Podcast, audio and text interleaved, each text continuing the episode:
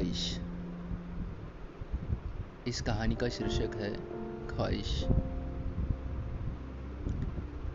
और दोस्तों, ये जो कहानी है, यहाँ पर दो किरदार है। एक है राजेश और उनकी पत्नी, जिनका नाम है कोमल।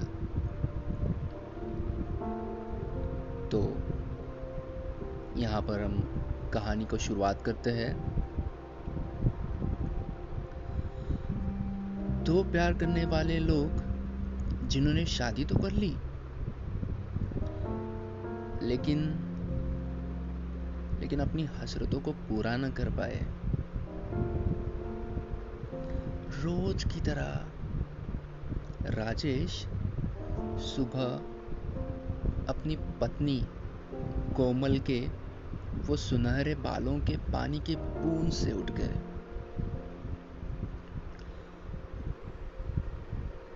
कोमल कहते हैं। ऑफ़िस नहीं जाना आपको? हमेशा लेट तक सोए रहते हो। ऑफ़िस नाम की भी चीज़ होती है, जनाब। जल्दी उठिए। मुझे भी ऑफ़िस जाना है। चाय आपके टेबल पर रख दी है। राजेश। राजेश, उस सौंधी सर्दी में रजाई की गर्माहट से बाहर ही नहीं निकलना चाहता था। राजेश कहते हैं, रोज ऑफ़िस ऑफ़िस? क्या ये ऑफ़िस का टाइम चेंज नहीं हो सकता यार? कोमल कोमल जवाब देते हैं, जनाब, ऑफ़िस तो जाना पड़ेगा आपको। अब कंपनी तो आपकी नहीं है ना।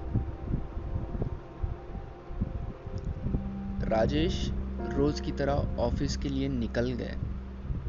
ऐसे करते करते उनके पंद्रह बीस साल निकल गए। वही रोज राजेश का कोमल के बालों के पानी की बूंदों से उठना और ऑफ़िस चले जाना और बातें इधर उधर की। बस कोमल का भी घर का काम, बच्चों की देखभाल और ऑफ़िस के काम में कब 20 साल निकल गए, कुछ पता ही नहीं चला। रोज की तरह, जब कोमल ने राजेश को उठाने की कोशिश की तो राजेश जा चुके थे। दिल के दौरे की वजह से वो उस दिन उठ नहीं पाए। बच्चे तो पहले से ही बाहर सेटल थे। ऐसे में कोमल को कुछ समझ नहीं आया और वो देखते ही बेहोश हो गई। कुछ देर बाद जब कोमल उठी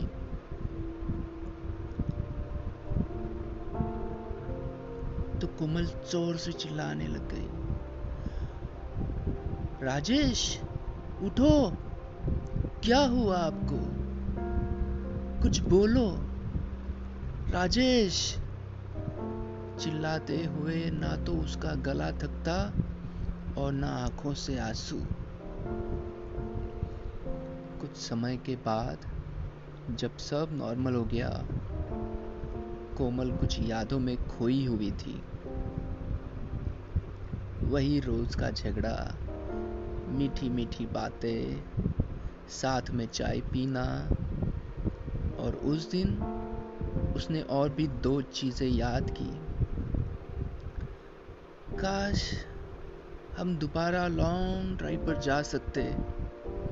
काश हम फिर से बरसात को मिलकर महसूस कर सकते। काश बच्चों की ख्वाहिशें पूरे करते करते।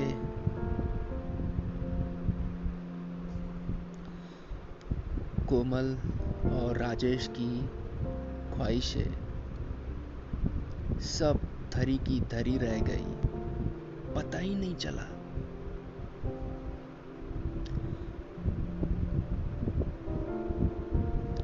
मोरल ऑफ़ द स्टोरी दोस्तों लाइफ एक बार मिली है। बस सारी ख्वाहिशें पूरी कर लो, ताकि देर ना हो जाए।